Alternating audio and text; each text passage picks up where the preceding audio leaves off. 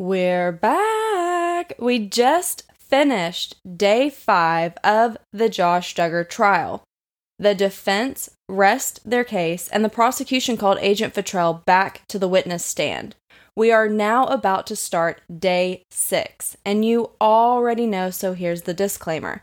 This is not going to be a 100% word for word accurate representation of every single thing said and done in the courtroom, but rather me reading to you guys directly from my notes that I took while attending the trial to the best of my ability. Let's go.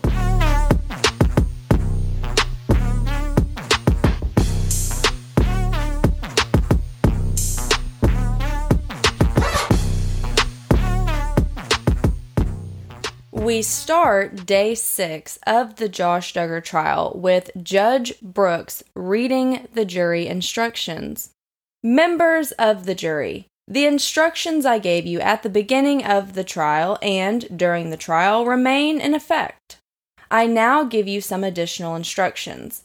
You must, of course, continue to follow the instructions I gave you earlier, as well as those I give you now.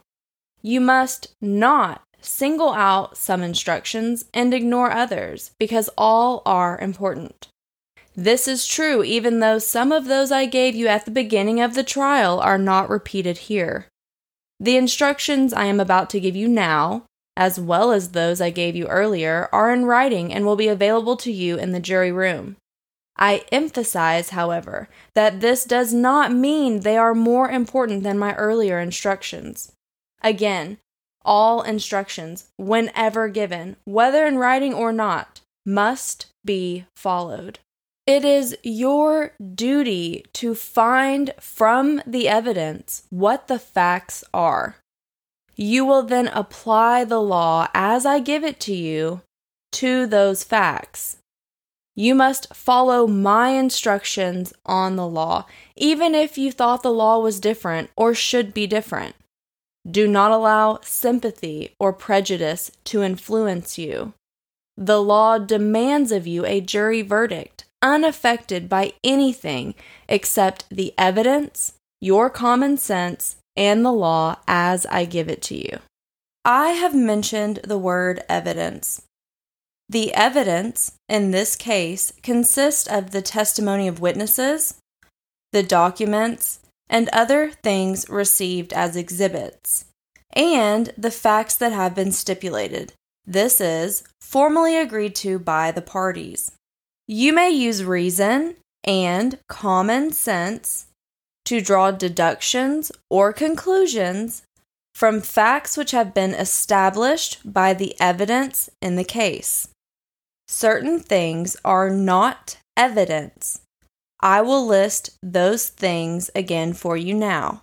Statements, arguments, questions, and comments by lawyers representing the parties in the case are not evidence.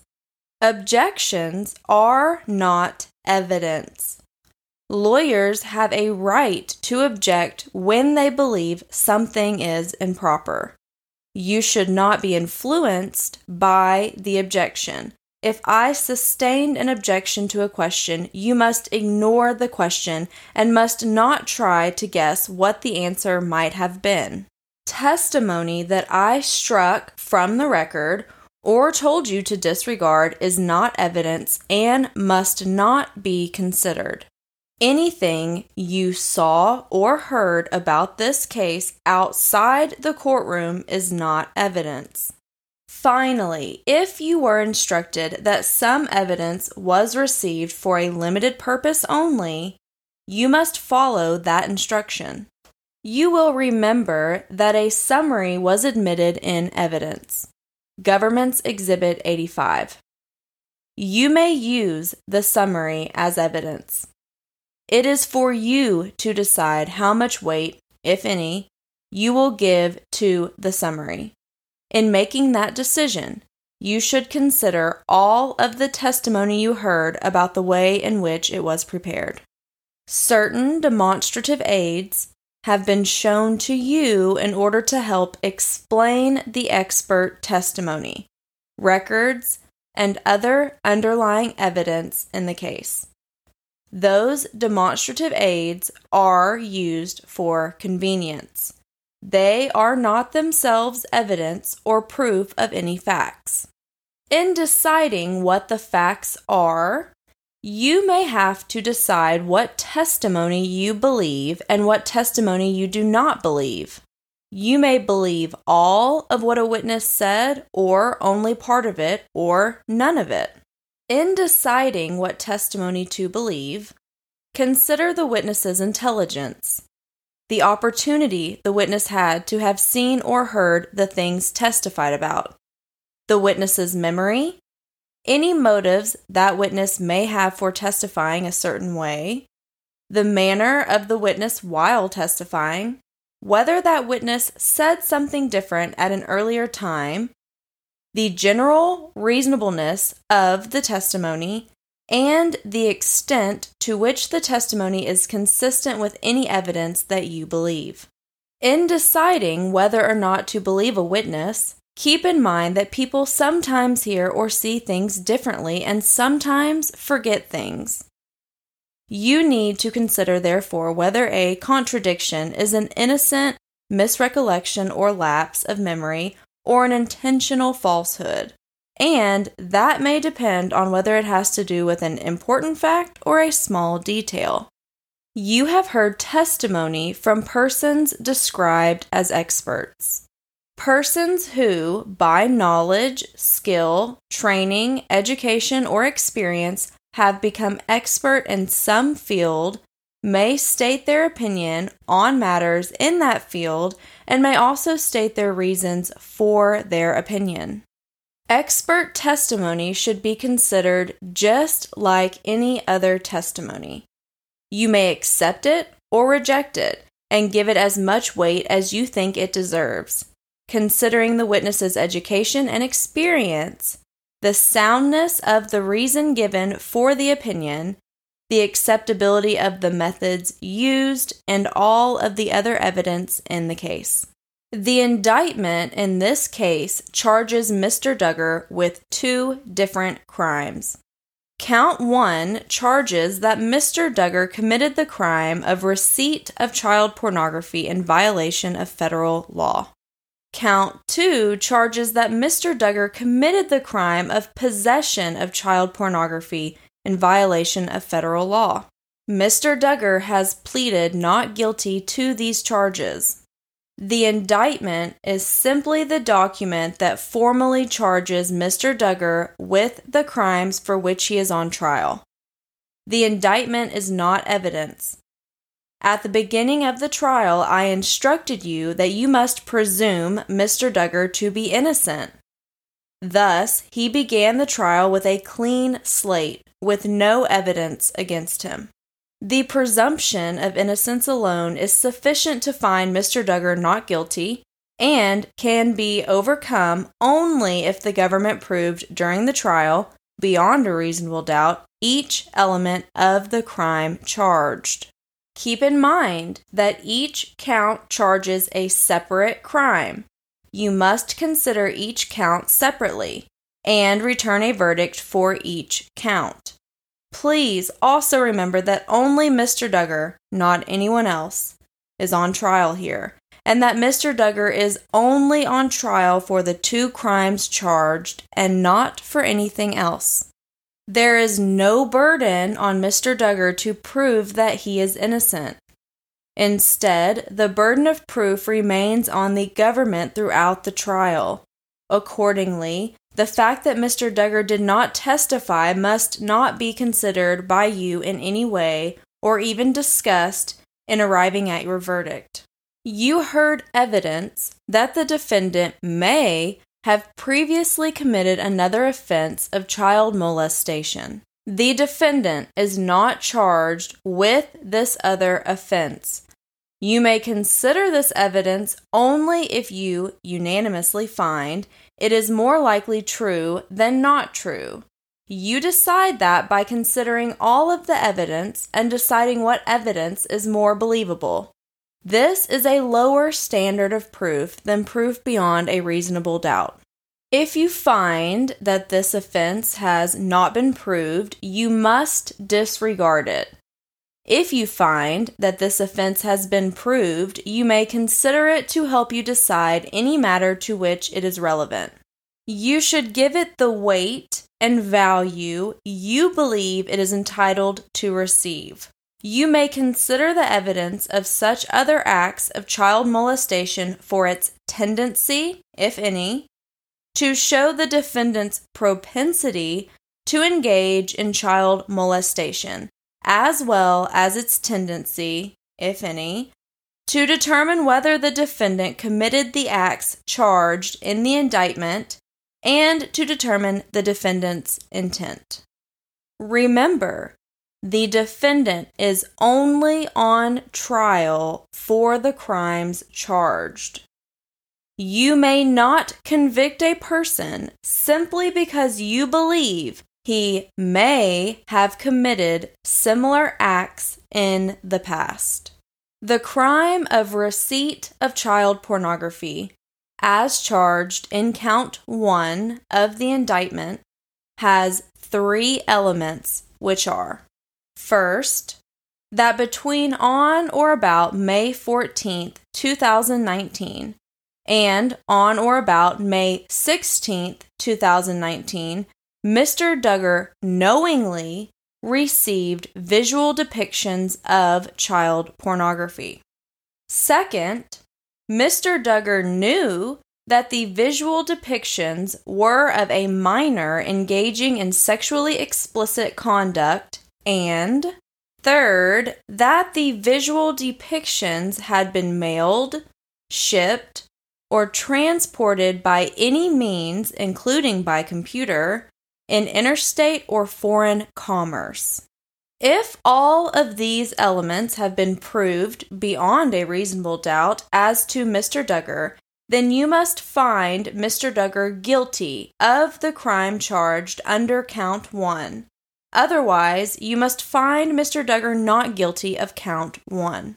The crime of possession of child pornography, as charged in count two, of the indictment has four elements, which are first, that between on or about May 14th, 2019, and on or about May 16th, 2019, Mr. Duggar knowingly possessed computer files on an HP all in one desktop computer that contained multiple visual depictions of child pornography. Second, Mr. Duggar knew that the visual depictions were of a minor engaging in sexually explicit conduct, and third, that Mr. Duggar knew that such items contained child pornography which involved a prepubescent minor or a minor who had not attained the age of 12 years of age.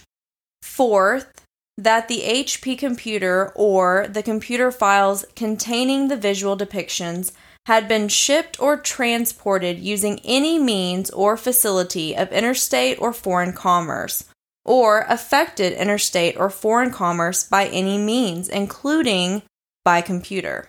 You have heard evidence of more than one visual depiction involved in the offense.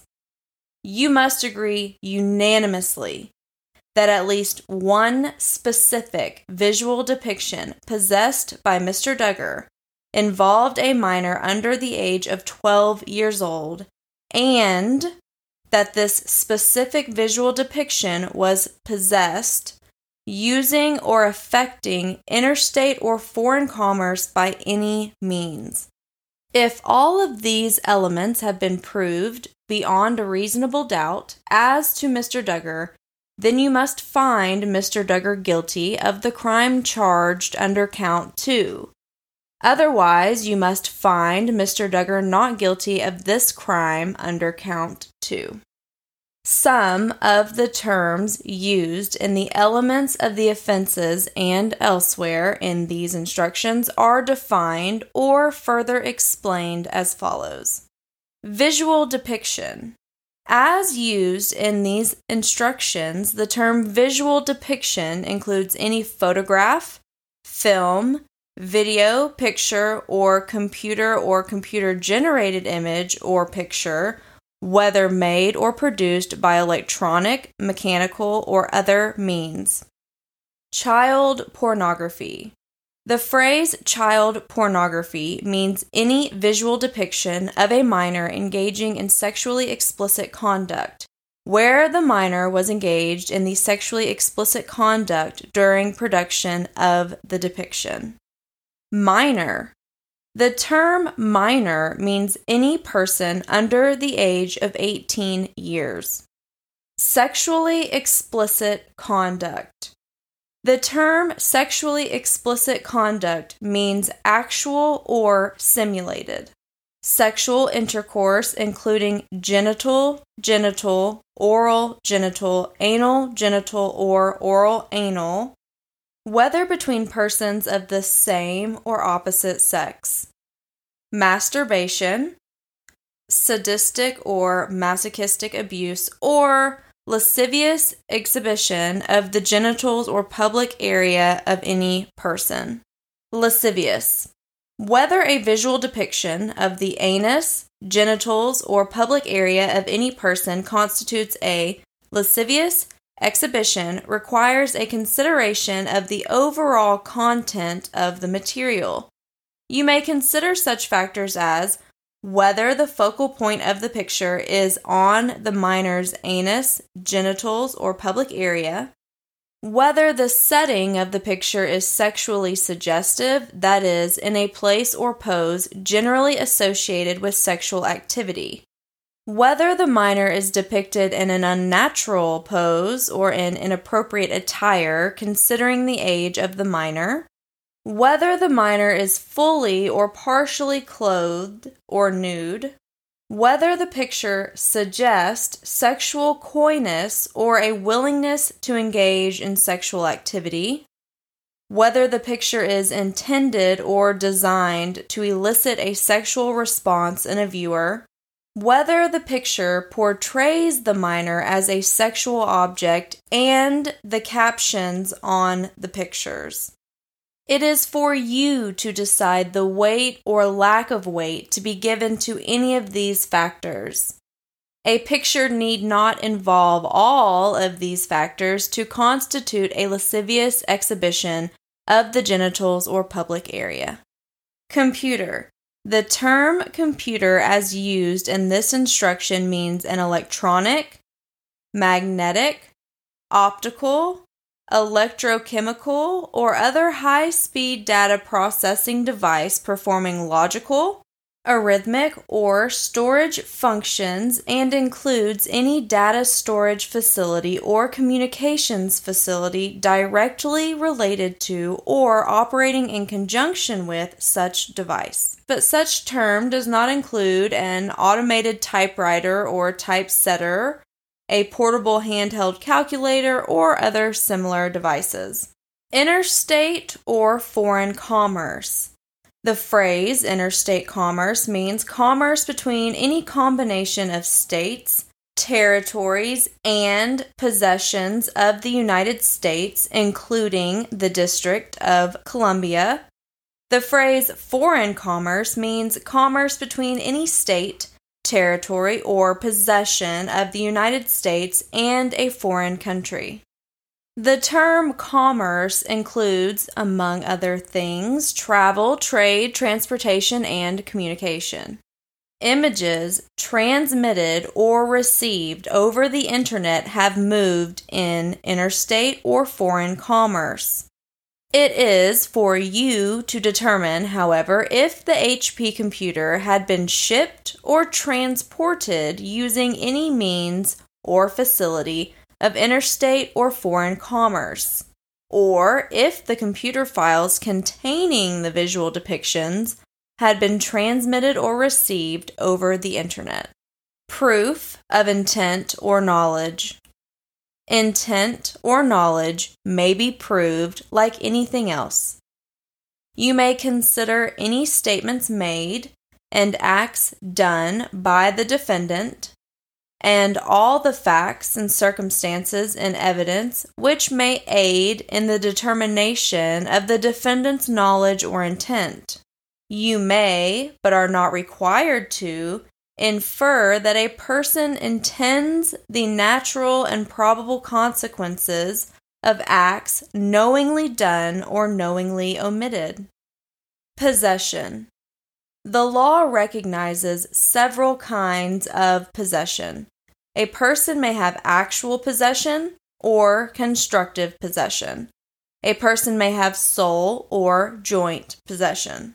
A person who knowingly has direct physical control over a thing at any given time is then in actual possession of it. A person who, although not in actual possession, has both the power and the intention at a given time to exercise dominion or control over a thing, either directly or through another person or persons, is then in constructive possession of it. If one person alone has actual or constructive possession of a thing, possession is sole. If two or more persons share actual or constructive possession of a thing, possession is joint. Whenever the word possession has been used in these instructions, it includes actual as well as constructive possession and also sole as well as joint possession. Reasonable doubt is doubt based upon reason and common sense, and not doubt based on speculation. A reasonable doubt may arise from careful and impartial consideration of all the evidence, or from lack of evidence. Proof beyond a reasonable doubt is proof of such a convincing character that a reasonable person, after careful consideration, would not hesitate to rely and act upon that proof in life's most important decisions. Proof beyond a reasonable doubt is proof that leaves you firmly convinced of the defendant's guilt. Proof beyond a reasonable doubt does not mean proof beyond all possible doubt. In conducting your deliberations and returning your verdict, there are certain rules you must follow. I will list those rules for you now. First, when you go to the jury room, you must select one of your members as your foreperson. That person will preside over your discussions and speak for you here in court. Second, it is your duty as jurors to discuss this case with one another in the jury room. You should try to reach an agreement if you can do so without violence to individual judgment, because a verdict, whether guilty or not guilty, must be unanimous. Each of you must make your own conscientious decision but only after you have considered all the evidence, discussed it fully with your fellow jurors, and listened to the views of your fellow jurors. Do not be afraid to change your opinions if the discussion persuades you that you should, but do not come to a decision simply because other jurors think it is right, or simply to reach a verdict. Third, if the defendant is found guilty, the sentence to be imposed is my responsibility. You may not consider punishment in any way in deciding whether the government has proved its case beyond a reasonable doubt. Fourth, if you need to communicate with me during your deliberations, you may send a note to me through the court security officer signed by one or more jurors. I will respond as soon as possible, either in writing or orally in open court. Remember that you should not tell anyone, including me, how your votes stand numerically. Fifth, your verdict must be based solely on the evidence and on the law which I have given to you in my instructions. The verdict, whether guilty or not guilty, must be unanimous. Nothing I have said or done is intended to suggest what your verdict should be. That is entirely for you to decide. Finally, the verdict form is simply the written notice of the decision that you reached in this case. You will take these forms to the jury room, and when each of you has agreed on the verdict, your foreperson will fill in the form, sign and date it, and advise the court security officer that you are ready to return to the courtroom. And that concludes Judge Brooks going over the jury instructions with the jury. Now, I'm going to do these last few episodes a little differently than I normally do. So I'm going to end this one right here, having only done Judge Brooks's jury instructions, and I will be back with the next episode covering closing arguments. So hang tight. More trial coverage for the Josh Duggar trial is on its way.